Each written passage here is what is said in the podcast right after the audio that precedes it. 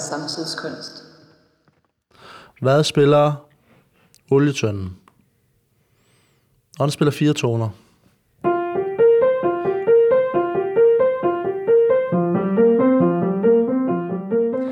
Jeg forestiller mig en musik, der er klar, enkel og elementær i sin opbygning, anonym i klassisk forstand. En bevidst musik, hvor formideen styres af spilleregler. Øh, blokfløjten, i stedet for at spille, ligesom Henning Garn spiller op og ned, så spiller blokfløjten for eksempel i det nye stykke bare de fem første af de der toner. Så den spiller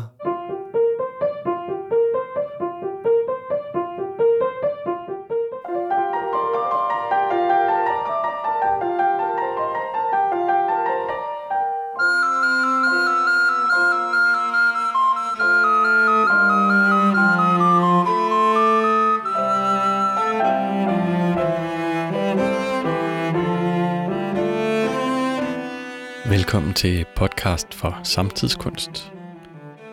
De to stemmer, vi lige hørte her, er komponisten Anders Lauke Melgaard og komponist og kunstner Henning Christiansen. Og det er dem, det skal handle om nu. Helt præcis skal det handle om et nyt værk, som Anders har skrevet oven på et af Hennings værker. Det her er det første afsnit i den her podcastserie, som bliver til i et samarbejde mellem The Lake og Museet for Samtidskunst – mit navn er Kasper Wang, og jeg er med til at lave The Lake. Og jeg hedder Magnus Kaslov. Jeg er museumsinspektør på Museet for Samtidskunst. Og tanken med podcast for samtidskunst, det er, at øh, den vil lægge sig op af udstillinger og de performances, der foregår på museet, men også at podcasten kan være en, en udstillingsplatform i sig selv. At den kan være et sted for nye værker, som er lavet særligt til podcast for samtidskunst. Den her episode kommer til at handle om et værk, som Anders Lauke Melgaard skabte til udstillingen Christiansen i Højsø, der blev vist på museet øh, fra januar til april i år. Men det næste afsnit, som du allerede kan høre nu, indeholder noget ny musik, som ikke kunne opleves på udstillingen, men som netop er skabt specifikt til podcast for samtidskunst. Og det vi har kørende i baggrunden lige nu, er et stykke, der hedder Trio for tiden, der gik, som Henning Christiansen skrev i 70'erne, og stykket udkom oprindeligt i 1977 på pladen Sati i Høj Sø. Og det er virkelig den plade, som udgør en slags startpunkt for det hele. Og måske vil du fortælle lidt om, hvordan det skete, Magnus? Ja, for det startede med den der plade, som jeg fandt øh, brugt på Den Blå Avis. Mm. Jeg sidder med den her. Øhm, jeg kendte godt pladen, eller det vil sige, jeg havde set et billede af den. Jeg havde aldrig hørt den. Så da jeg kom hjem med den her brugte plade, så øh, satte jeg den på pladespilleren. Og øh, det første, jeg tænkte, det var, at øh, det, det kan ikke være den samme Henning Christiansen. Det, kan ikke, det passer simpelthen ikke ind i det billede, jeg havde af ham. Og jeg troede, jeg kendte ham ret godt. Øh, jeg var vel Henning Christiansen-fan, det er jeg stadigvæk. Øh, men den her plade, den passede overhovedet ikke ind. Det er, øh, det er dejlige melodier, og det er øh, spinet, og det er, øh, det er sange, man kan fløjte med på lynhurtigt. Og det var i hvert fald ikke det, jeg kendte ham for. Mm. Øhm, jeg kendte Henning fra 60'erne, og så viser det sig, at jeg kender ham fra 80'erne og 90'erne. Og jeg vidste slet ikke, hvad han lavede i 70'erne. Øhm, jeg kendte ham i 60'erne, kendte jeg ham fra, øh, fra den gruppering af kunstnere, der kalder sig X-skolen, som, øh, som startede sådan en alternativ kunstskole, som skulle øh, være noget andet end Kunstakademiets meget traditionelle undervisning. Øhm, han, øh, han var en del af den gruppering, øh, som også inkluderede nogle af de kunstnere, som er blevet rigtig store kanoner inden for dansk kunst siden da, altså Bjørn Nørgaard og Per Kirkeby og Paul Gernes. Og Henning han lavede øh, der midt i 60'erne, der lavede han en musik, der passede rigtig godt sammen med den kunst, som kunstnerne i ekskolen lavede. Og øh, jeg kender mig som øh, en del af, i, sådan, i starten af 60'erne, som en del af fluxuskunsten. Altså også, det, det er svært lige at opsummere på to linjer, hvad fluxuskunst er, men, men vigtigst er det nok, at det er sådan et, et, et opgør med alle mulige af de konventioner, som der, der var om kunst dengang. Mm. Det var meget tit handlingsbaseret, lånte musik, øh, formater, lavede kunst, der foregik som koncerter og som festivaler, og som tit var sådan nogle helt sendagtige eller fladpandede enkle handlinger. Øh, sådan kendte jeg ham fra 60'erne, og så kendte jeg ham øh, måske hovedsageligt fra 80'erne og 90'erne som øh, komponist, der arbejdede med, med båndmusik. Altså optaget lyd, som så var behandlet efterfølgende med båndmaskinen. Så hvordan er det så, de der øh, værker på den der LP passer ind? Altså, når jeg troede, jeg kendte Henning Christiansen, så var det, fordi det hang ret godt sammen, det jeg kendte fra 60'erne og fra 80'erne og 90'erne. Mm. Men 70'erne stak ud. Og på den måde, der blev den plade også en drivkraft for at lave den udstilling, som kom til at hedde Christiansen i Højsø. Det er altid spændende, når man finder noget fra en kunstner, som ikke passer ind. Øhm, men så havde jeg også, så var der samtidig den der fornemmelse af, at den romantiske eller nyromantiske musik, som, som Henning lavede i 70'erne, den øh, på en eller anden måde gav genklang nu. At den var relevant nu. Og det er også derfor, at det blev til en udstilling om, altså tage udgangspunkt i noget 70'er kunst. Øhm, og noget af det første, jeg gjorde, det var også at tage ud og snakke med Anders Lauke Melgaard. Fordi Anders arbejdede i tonesprog, som talte med det, Henning lavede i 70'erne i hvert fald. Så jeg tænkte, at han måtte kende det. Mm. Øh, så jeg tog ud for at snakke med Anders om den her plade. Så det endte med at blive en udstilling, som viste øh, Hennings værker frem fra 70'erne, og så inviterede jeg også Anders Lauke Melgaard og kunstner Mia Vinding og kunstnergruppen LOL Beslutning til at bidrage, øh, som på hver deres måde i forvejen arbejder inden for noget, man kunne kalde sådan noget følelsesfuldt, eller i hvert fald øh, praksiser, som har plads til inderlighed og oprigtighed. Så de talte sammen med Henning i udstillingen. Men fandt du så ud af, hvordan det ligesom passer sammen, det musik Henning lavede i 70'erne? Hvordan passer det sammen med Fluxus og de collage-prægede ting i 80'erne og 90'erne? Ja, altså, øh, det var det, udstillingen fortalte om, ikke? Øhm, og jeg tror, jeg har i hvert fald et bud på det nu. Øh, og det handler om, at, at det er et helt bevidst skift, som Henning laver i 70'erne, og det, det hænger sammen med, at for ham, der er politik og musik helt sammenvævet i de der år. Øhm, han var øh, kommunist og øh, vendte helt bevidst ryggen til den københavnske kunstscene, flyttede til Møn og begyndte at lave den her meget anderledes musik. Så han var kommunist, og musikken skulle komme folket ved. Det skulle være en musik, som sagde folk noget, og så skulle den gerne være koblet til sådan et godt og byggeligt stof. Mm. Øhm, Vi skal høre et lille klip med Henning fra 1974, hvor han bliver interviewet til Danmarks Radios P1, hvor han taler om det her skift. Du fortalte, at øh, du i øjeblikket ikke laver en musik, der minder ret meget om den der fra værkerne omkring den periode i det hele taget. Du har boet i flere forskellige huse, sagde du. Hvilket hus bor du egentlig i i øjeblikket? ja, jeg bor i et hus, hvor væggene de er tonale. Mm. Udpræget tonale. Og hvor jeg faktisk er i stand til at anvende de gode gamle akkorder, kendte akkorder. Jeg ser dem som en slags øh, signaler hvor de øh, altså, er i stand til at, at fortælle noget, vi i virkeligheden altså... Altså det, jeg har ligesom et sprog, hvor jeg kan fortælle noget mere præcist nu, end uh, jeg kunne tidligere. Jeg før, var allerførst, må man sige, så følte man, at det sprog var opbrugt. Men lige pludselig er det altså sådan, at, øh, at uh, de akkorder uh, rummer muligheder for at, at fortælle om de spændinger, man, man er i, og uh, den Ja, også den stemning, man er i, men mere de spændinger, man er i. Og da jeg jo næsten altid har lavet øh, musik på en kontrær fornemmelse, altså øh, jeg er en modstand. Er næsten altid det, der har trukket den frem. Øh, hvis ikke det var lige det modsatte, nemlig det at gå, helt, at gå med. Og der har jeg for eksempel et, et eksempel, jeg nu kan snakke om. Det er et lille stykke, der hedder Det er forår for Cembalo og Sopranino. Og der har jeg virkelig haft fornemmelsen af at gå med. Altså simpelthen øh, lad musikken bare strømme ud i en uh, forårsfornemmelse.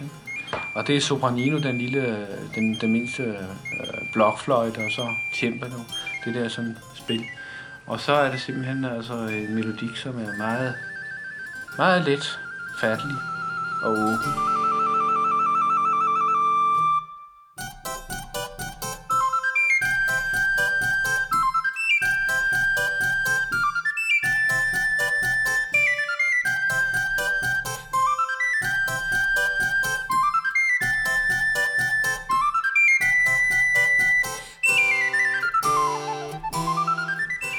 Så kan jeg høre, at der er meget, der har ændret sig siden øh, de, de glade tagdage. Øh, fordi der talte man meget øh, om, at jeg, det skulle man til livs, og hele denne øh, mytologi om, at kunstneren som sådan, og det han gik og oplevede, skulle være noget væsentligt i sig selv.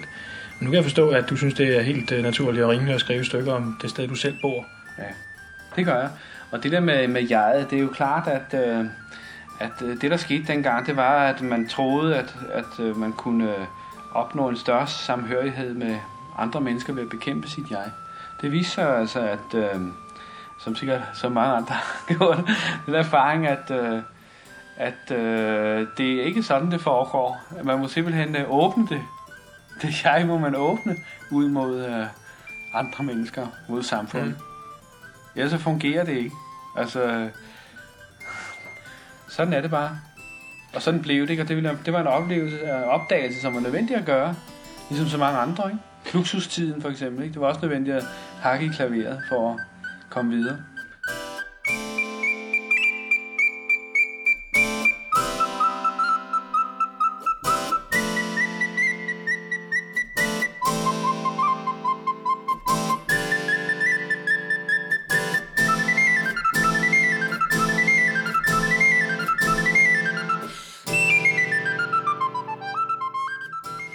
Lige skal opsummere, hvad han snakker om her, Magnus, så er der flere ting, ikke? Altså, Jo. han... Jo, de, de har lige snakket om, øh, om noget af den enkle musik, Henning lavede inden 70'erne. Og det er også det, øh, intervieweren spørger til, når han siger, at han kan forstå, at der er meget, der har ændret sig siden de glade tag-dage. Tag var sådan et, øh, et, øh, et, Tidsskrift. et tidsskrift, sådan et magasin, som, ja, et tidsskrift, som øh, var publiceringskanal, sådan en hovedpubliceringskanal for ekskolekunstnerne i et par år. Og det blev også sådan en, fik nærmest en manifest karakter øh, i forhold til, til det, som, øh, som, som Henning lavede i de der midt i 60'erne. Altså en helt renset øh, kunstmusik, som skulle være så objektiv og så ikke personlig som overhovedet muligt. Han siger, øh, jeg vil gerne give afkald på ekspressivitet, for eksempel. Øhm, og, øh, og det er så det, han stusser over ham, interviewerne siger, "Jamen, det er, noget, det er fuldstændig det modsatte af, hvad du laver nu. Det vedgår Henning så, og siger, øh, vi fandt jo ud af, at man kunne ikke afinstallere sit jeg. Man kunne ikke være anonym. Man kunne ikke være objektiv. Man er nødt til at åbne sit jeg mod verden. Mm. Men det er også en eller anden form for ny oprigtighed ved at bruge det her tonale, romantiske tonesprog, Ja, han synes, han han, har fået, ikke? jo, Altså, han, han har fået renset ud, og nu bliver der lige pludselig plads. Han, har, han, øh, han kan tale det der sprog, siger han, ikke? Eller han, øh, han har fået et sprog. Med de gode gamle akkorder. Øhm, jeg havde ikke hørt det her klip, da jeg gik i gang med at lave udstilling, og det tror jeg var meget godt, fordi Mm. øh, ellers var det ikke, så, så havde der ikke været så meget mysterie tilbage. Nej. Altså fordi han, han fortæller det ret lige ud af posen her, ikke? Øhm, Vi skal høre et andet klip fra 74 også, men et andet interview, som foregår på Luciana. øh, et program, som Danmarks Radio viste i fjernsynet, øh, hvor Henning han, øh, han sidder i en sweater og, øh, og er sådan et øh, ud af sit element. Og, øh, og så bliver Henning spurgt om, øh, hvem det er, han skriver sin musik for. Øh, Hvem skriver du for? Ja, jeg skriver altså for... Øh, øh, ja, jeg plejer gerne at sige, at jeg skriver for min mormor. altså, jeg skriver faktisk øh, for en eller anden, øh, på en eller anden forskning om, at, at- jeg gerne vil komme... Øh, øh, at få folk til at synge i, i sig selv. Ikke? Altså, ja, det er sgu svært at gøre rede for, fordi det er, altså, det er jo helt naivt, ikke?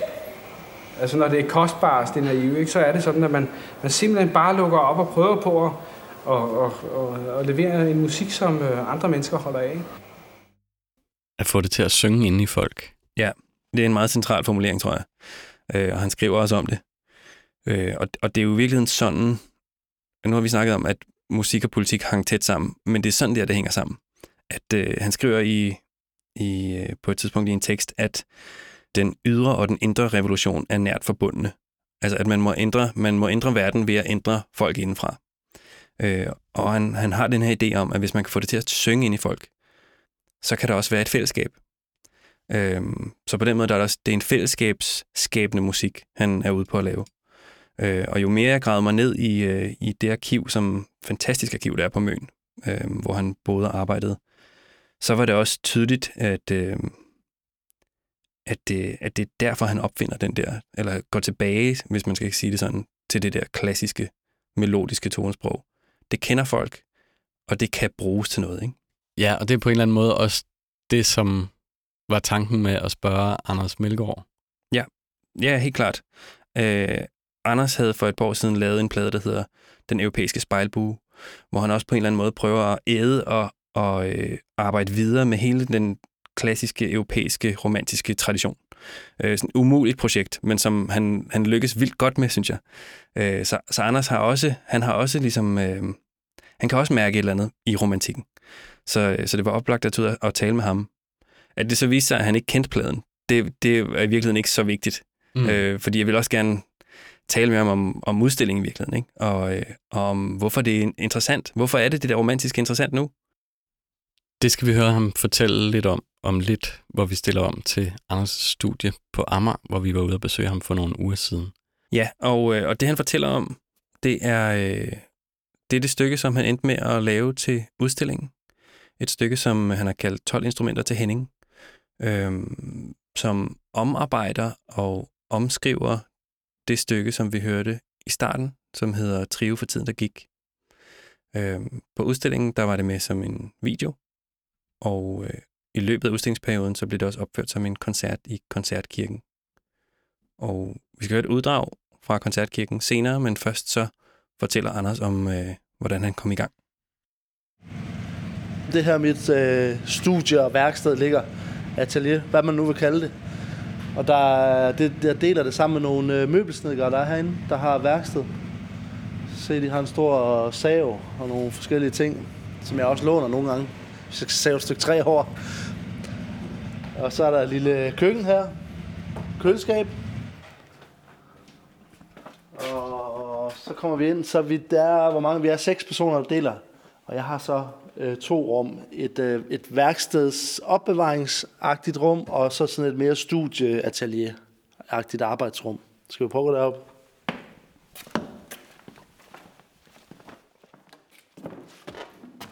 Det hele startede jo sådan set med, at vi havde en, øh, en lyttesession herude i mit uh, studie, hvor jeg sad sammen med Magnus og uh, lyttede til den her plade, Sati i Højsø af Henning Christiansen.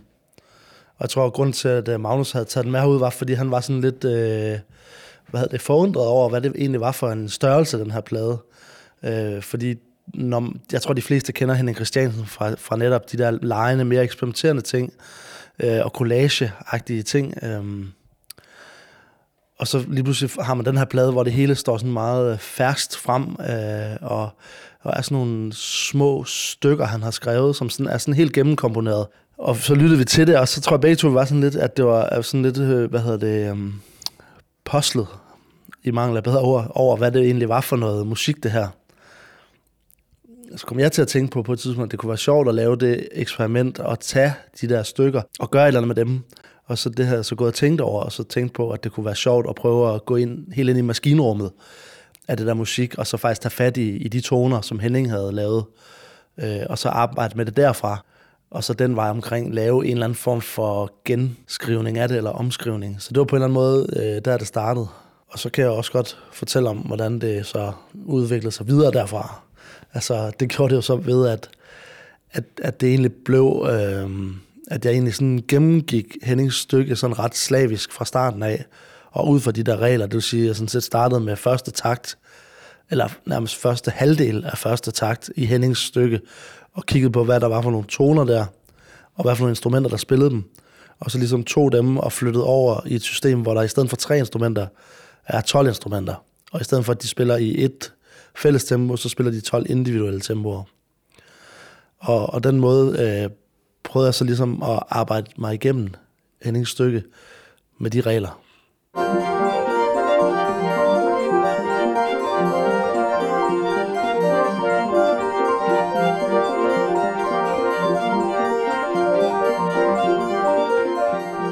Og det lyder, det er jo 37 minutter langt, det stykke, jeg er inde med at lave, så man kan sige, at det når at lyde på ret mange forskellige måder undervejs. Nogle steder er det sådan mega fortættet, og alle folk spiller oven i hinanden, så det nærmest er sådan en sky af lyd.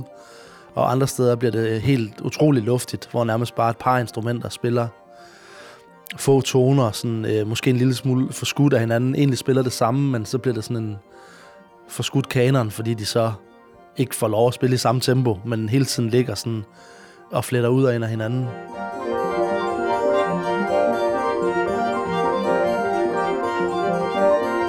Det var også noget af, af den der idé, jeg synes, der var sjov, eller det der med, at man kunne på en eller anden måde forestille sig, at det der musikstykke var blevet ældre. Og jeg netop, at, at, at så, øh, det var også måden, jeg valgte instrumenterne på, var ved at sige, når hvis der er en sopranblokfløjte i Hennings stykke, så har den fløjte, den, er, den har vokset sig større, den er blevet længere, den er blevet til en tenorfløjte. Men så har den også formeret sig. Så der er også kommet en, en tværfløjte ind i billedet, og nogle andre blæseinstrumenter. Og ja, nogle steder er, er tempoet så også sat ned jo, og sådan det der med, at det er blevet ældre, det er måske, nogle steder er det blevet langsommere, og man sådan dvæler ved nogle ting, og sådan, øh, og det er også noget af det, jeg synes, der var sjovt ved den der arbejdsmetode, det var, at Hennings stykke ligesom hele tiden er der, og det ligesom, det følger den, den måde, det stykke bevæger sig frem på, er det nye stykke på en eller anden måde øh, bundet helt op på. Fordi jeg har ligesom ikke tilladt mig selv at springe noget over, eller sådan set heller ikke tilladt øh, at lægge nogle toner til. Der er nogle steder, hvor der ikke er alle toner, der bliver brugt, men der er ikke nogen steder, hvor jeg sådan har tænkt, nu skal der lige være den her melodi også. Det har, ligesom, det har, det, det har ligesom ikke været tilladt i reglerne. Det har kun været tilladt at bruge af Hennings toner. Så er de så blevet meget omstruktureret nogle steder, og vendt op og ned, og spillet baglæns, eller der er sket alle mulige ting, men, men det er ligesom hele tiden tonerne fra hans stykke, der, der er materialet.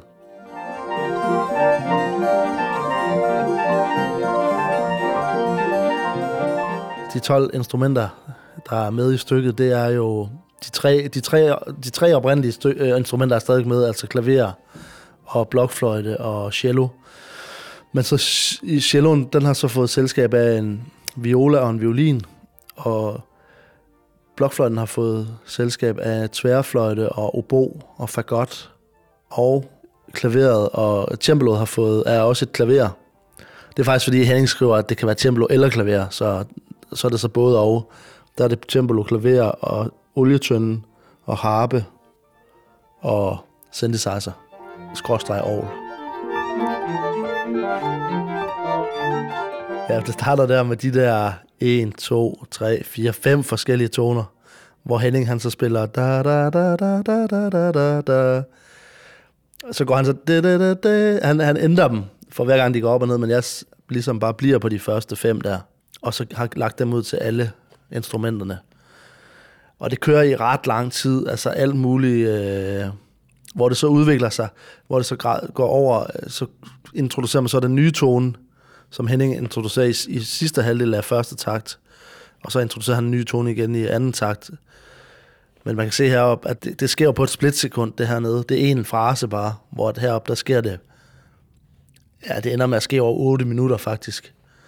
Fordi jeg går, efter 8 minutter, så begynder det så at tynde ud, hvor, hvad hedder det, fagotten sætter ind med sådan langsom bam, bam, bam, bam.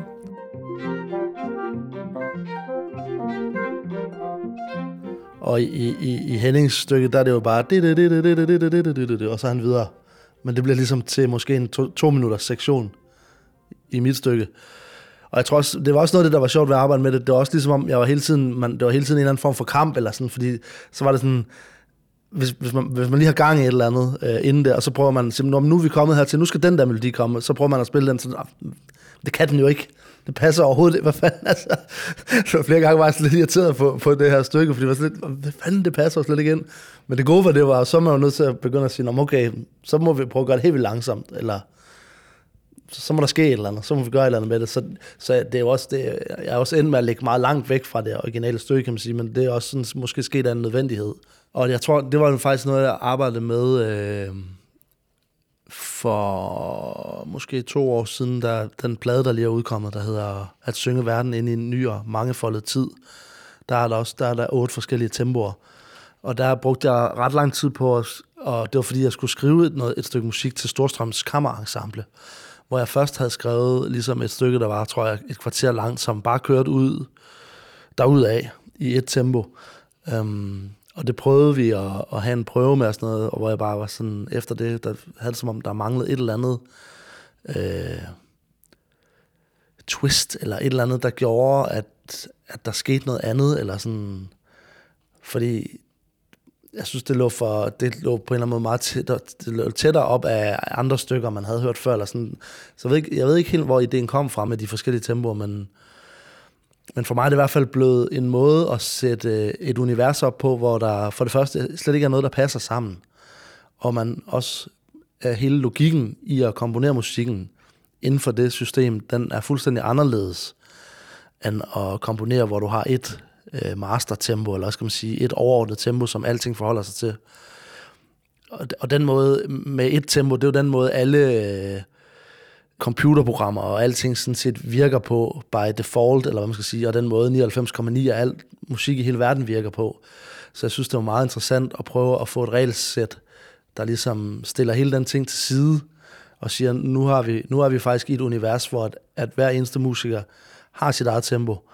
Men om det betyder ikke, at alle folk bare skal gøre, som det passer dem, og det bliver rent kaos. For mig er det inter- virkelig interessant i det, er jo at have et system, hvor der på papiret sådan set ikke er noget, der kan passe sammen tempomæssigt, men så kan man alligevel arbejde på at skabe musik, hvor, der, hvor det faktisk hænger sammen, altså hvor det ikke falder fra hinanden, som jeg synes er en super interessant ting at arbejde med, fordi der har man ligesom, det sætter jo nogle store udfordringer til, hvad der så egentlig kan lade sig gøre, og hvad der ikke kan lade sig gøre, og, og det er nogle andre ting, der er på spil.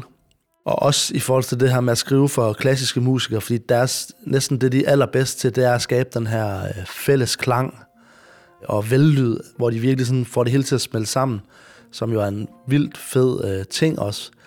Men jeg tror også, jeg følte, at, at man var nødt til at prøve også på en eller anden måde at bryde med det, og, og stille nogle andre ting op, for, for at kunne komme et andet sted hen med, med musikken, end der, hvor, hvor man er for det meste.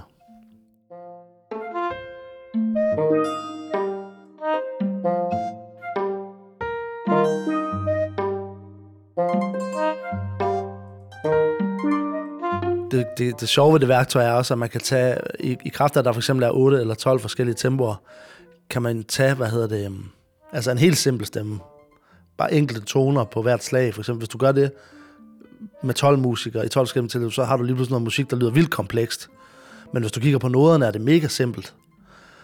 Og det synes jeg også er en helt vildt øh, tiltalende ting, fordi det, det har jeg i hvert fald en idé om, så kan man som musiker måske spille det og, og i, i en eller anden form for afslappet øh, til, sindstilstand, når man lige har vendt sig til, at det selvfølgelig er rimelig kaotisk, at man har sit eget tempo. Men, men hvis man skulle skrive noget tilsvarende musik, hvor man skrev det ud med et tempo, så ville det jo komme til at se sådan helt sindssygt øh, avanceret ud på papiret, og, og det vil aldrig blive det samme, fordi man vil aldrig have den der, altså ideen om, at der faktisk er de der individuelle tempo, vil man aldrig kunne lave på andre måder, end ved at sige, at der er faktisk de der tempoer. Og det har jeg brugt meget, fordi så kan man jo også ligesom, det er et system, der også fodrer noget tilbage til en. Fordi hvis du tager, når man, for eksempel med Henning Christiansen stykke, tager den der lille melodi, som oboen kommer ind med, der hvor det går i stå efter 8 minutter, som bare er to forskellige toner, den ligger og veksler mellem. Det kunne man jo så tage og sige, nu prøver jeg at sætte det ind, hvor måske seks af instrumenterne har den ting. Og så fodrer systemet ligesom noget tilbage til, der siger, det lyder sådan her. Og, og det lyder ikke, det kunne du ikke øh, præcis vide, hvordan det vil lyde, eller det skaber et eller andet rytmisk, øh, øh, hvor det ligesom står sådan og flimrer stemmerne i forhold til hinanden. Så på den måde har jeg også brugt det meget sådan til at spille bold med, eller man skal sige, prøve at kaste noget ind i systemet, og så giver det noget tilbage, og så, så kan man, nå, så skal den der lige laves om der, eller den duer ikke i den der stemme, jeg lægger den derover i stedet for, eller sådan, at man ligesom hele tiden har kunne kaste ting ud og ind af det.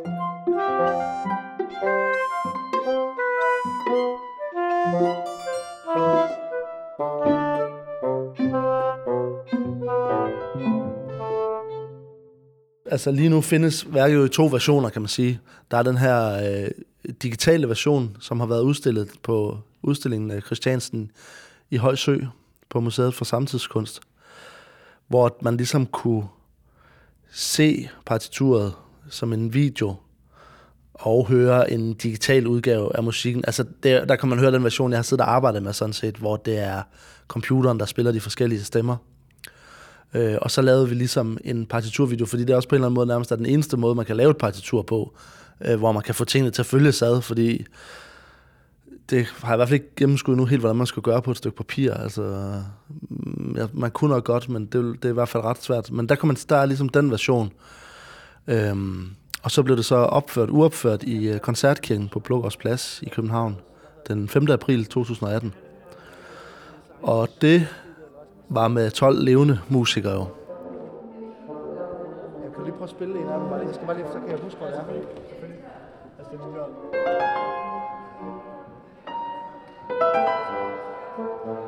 er med pedal, det der. Men det er pedal ikke, men så prøver jeg alligevel over. Prøv uden. Mere det, om pausen skal være sådan, skal den gå direkte til pausen, og stop, eller sådan. Og det var også ret interessant, øh, fordi der går stykket jo ind i sådan en overgangsfase fra, at, man, at jeg har siddet og arbejdet med det i ja, ret 8, 6, 7, 7, 8 måneder øh, med den digitale version, og så til, at der faktisk er mennesker, der lige pludselig skal spille det.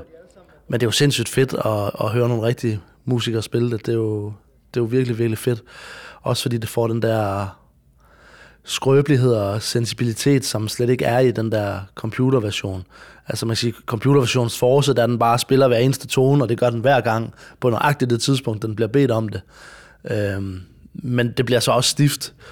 Øh, og så er det jo helt vildt fascinerende, synes jeg, at høre den version, hvor, hvor, hvor menneskerne ligesom kommer med ind i billedet igen og, og spiller det.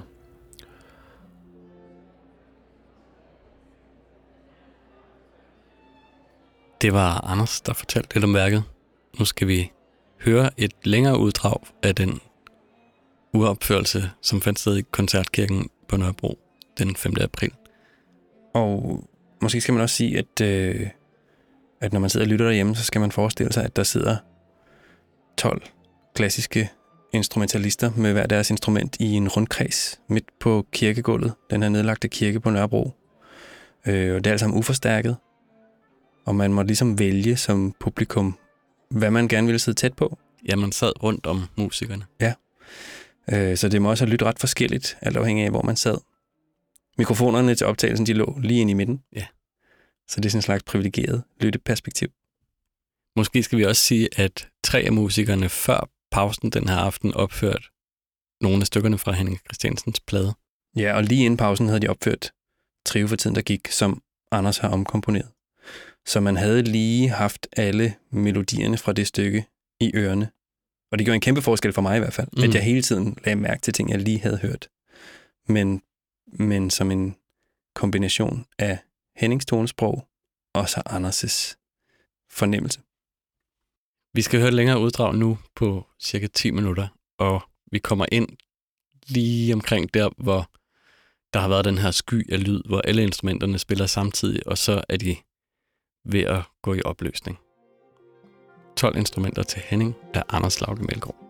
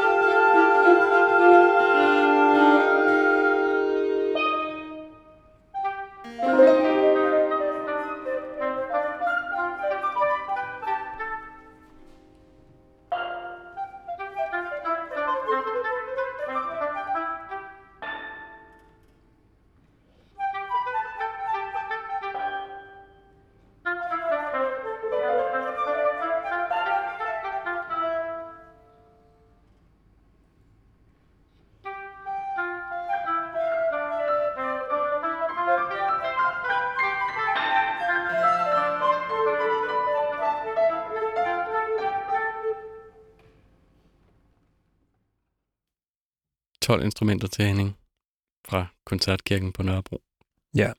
Det var et uddrag, og øh, jeg ved, at Anders han arbejder på at lave en, en indspilning, så det kommer på en, en plade ude i fremtiden, håber vi. Stykket varer cirka 37 minutter i alt, ikke? Jo. Vi skal lige hoppe tilbage til Anders ude på Amager i studiet. Ja, da vi var ude og tale med ham, så, øh, så tænkte jeg også, at øh, jeg vil gerne høre, hvad han selv havde at sige om, hvad han havde til fælles med Henning Christiansen. Ja. det er et meget åbent spørgsmål. Hvad jeg har til fælles med Henning Christiansen? Jamen, det er måske... Altså, øh, man kan sige, jeg tror begge to, vi har en forkærlighed for at have sådan en lejende tilgang til de ting, vi laver. Jeg tror i hvert fald, det som jeg også har arbejdet en del med, det er jo også det romantiske, som på en eller anden måde også, øh, jeg synes kan være, være helt vildt fascinerende.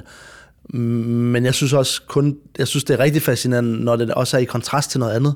Så det tror jeg også på en eller anden måde, at det Henning, han, for ham var det måske lidt mere opdelt, så han gik 100% over i den romantiske verden, hvor jeg føler, at, øh, at jeg, jeg arbejder også med nogle romantiske ting, men jeg vil rigtig gerne kombinere det med nogle andre elementer, sådan at man kunne for eksempel også godt have noget musik, der var minimalisme, men det kunne også godt have noget romantisk indbygget i sig, eller sådan det der med, at det kan spille op mod noget andet. Så det var egentlig også noget meget sjovt. Jeg tror om faktisk, det var Michaela Petri, der sagde det efter koncerten, at, at hun til at starte med var sådan lidt, nå, det var sådan noget lidt uh, Terry Riley-agtigt repetitionsstykke, fordi sådan starter det ud. Men så var der gået lidt, og så var hun virkelig blevet sådan interesseret i det, fordi at, at, der, at det netop var sket, det lyder på alle mulige måder i løbet af det der tid. Øh, og det, det synes jeg egentlig også, er jeg også ret glad for selv egentlig, at det, det har den der ting. Så det er sådan en rejse, man på en eller anden måde kommer igennem.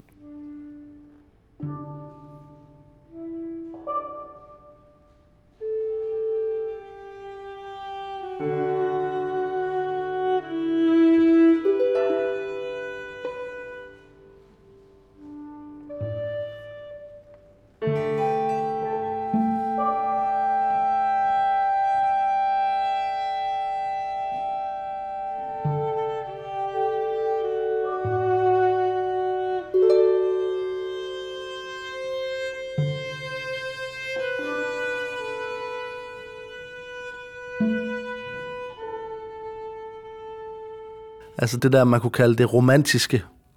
Det kunne måske også være det, man kunne kalde for det sådan... Øh, ja, det der Henning siger, han vil gerne have, at det skal synge ind i folk. Altså, og det kan der da sagtens ikke genkende til, fordi jeg synes også, det er rigtig interessant at arbejde med nogle elementer, som på en eller anden måde kan være folkelige, eller man skal sige, det der, som er dragende, og som ligesom inviterer folk indenfor, og, og det har jeg da også tænkt meget over, også tidligere, det der med øh, netop altså, at kunne bruge det element, øh, fordi det kan være meget åbent og virkelig sådan være indbydende og, og, sådan, og, så, og så ligesom prøve at invitere folk indenfor. Men så når man er i gang der, kan man så begynde at, at gå nogle andre steder hen og, og udvide det og åbne det op. Det er i hvert fald en, en måde, jeg selv har arbejdet med det på.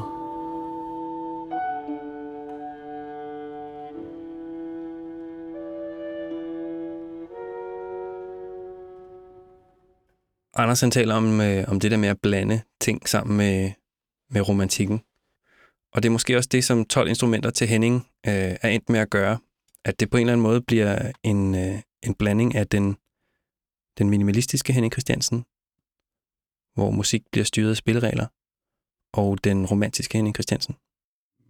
Men det er måske også vigtigt at få sagt her, at nu det lyder som nogle meget sådan formelle skift, som Henning tager. Ikke? Så var han Jo. fluxuskunstner, og så var han minimalist, og så var han romantiker.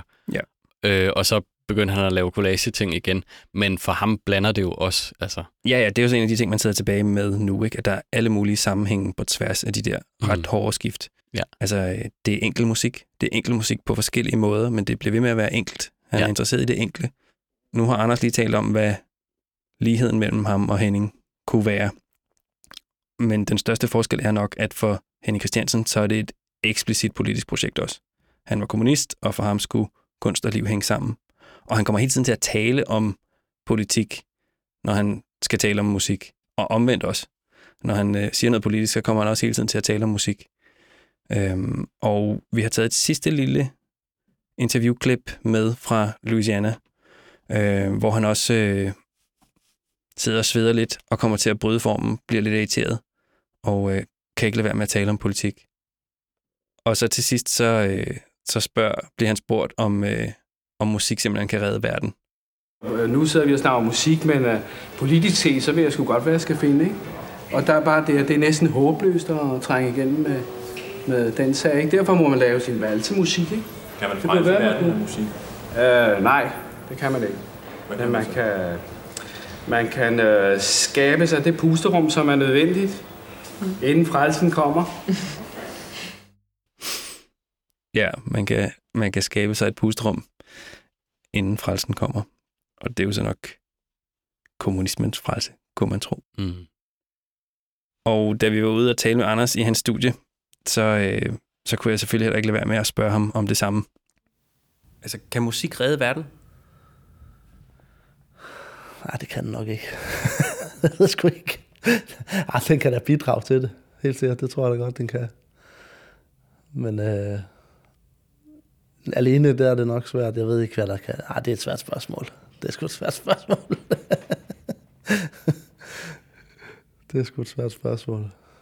I hvert fald i det små, altså det snakker Stockhausen jo også om. Det synes jeg, der er mange, der snakker om, og jeg er sådan set enig med dem alle sammen, og Albert Eiler, og, øh, der også siger, music is the healing force of the universe, og så videre. Men altså det der med, det, jeg tror da virkelig på, at, øh, at et stykke musik øh, kan, kan så et lille frø ind i, i folk, eller, eller gøre en, altså en lille ting, som så måske kan blive til noget øh, større. Så det tror jeg, det er den måde, jeg tænker på det. Jeg tror ikke så meget på sådan noget, der er en til en politisk, hvor man går ud og proklamer et eller andet statement, og så siger alle folk, Nå, det er også rigtigt. Sådan, altså, jeg tror mere på det der, altså, hvor det egentlig går mega langsomt, men at det måske kan være med til at, at tage tingene i en ny retning, så man kan sige en eller anden form for langsom revolution.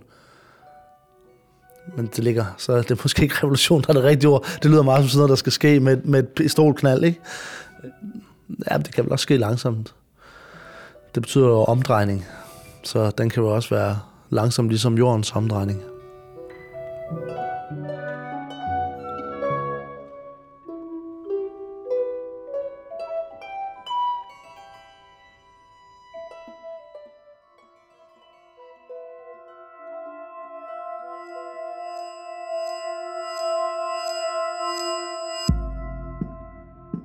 Du har lyttet til det første afsnit af podcast for samtidskunst, der er et samarbejde mellem The Lake og Museet for Samtidskunst. Podcasten er støttet af det Obelske Familiefond og Politikenfonden. I dag har vi hørt musik af Henning Christiansen og Anders Lauke Melgaard. Holger Hartvig har komponeret vores jingles.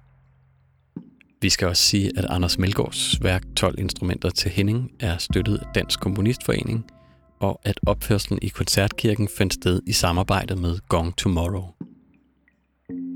I næste afsnit kan du høre tre kommunistiske sange af Henning Christiansen, fortolket og indspillet særligt til den her podcast af musikeren Marie Eline Hansen. Mit navn er Kasper Wang. Og jeg hedder Magnus Kaslov. Tak fordi du lyttede med.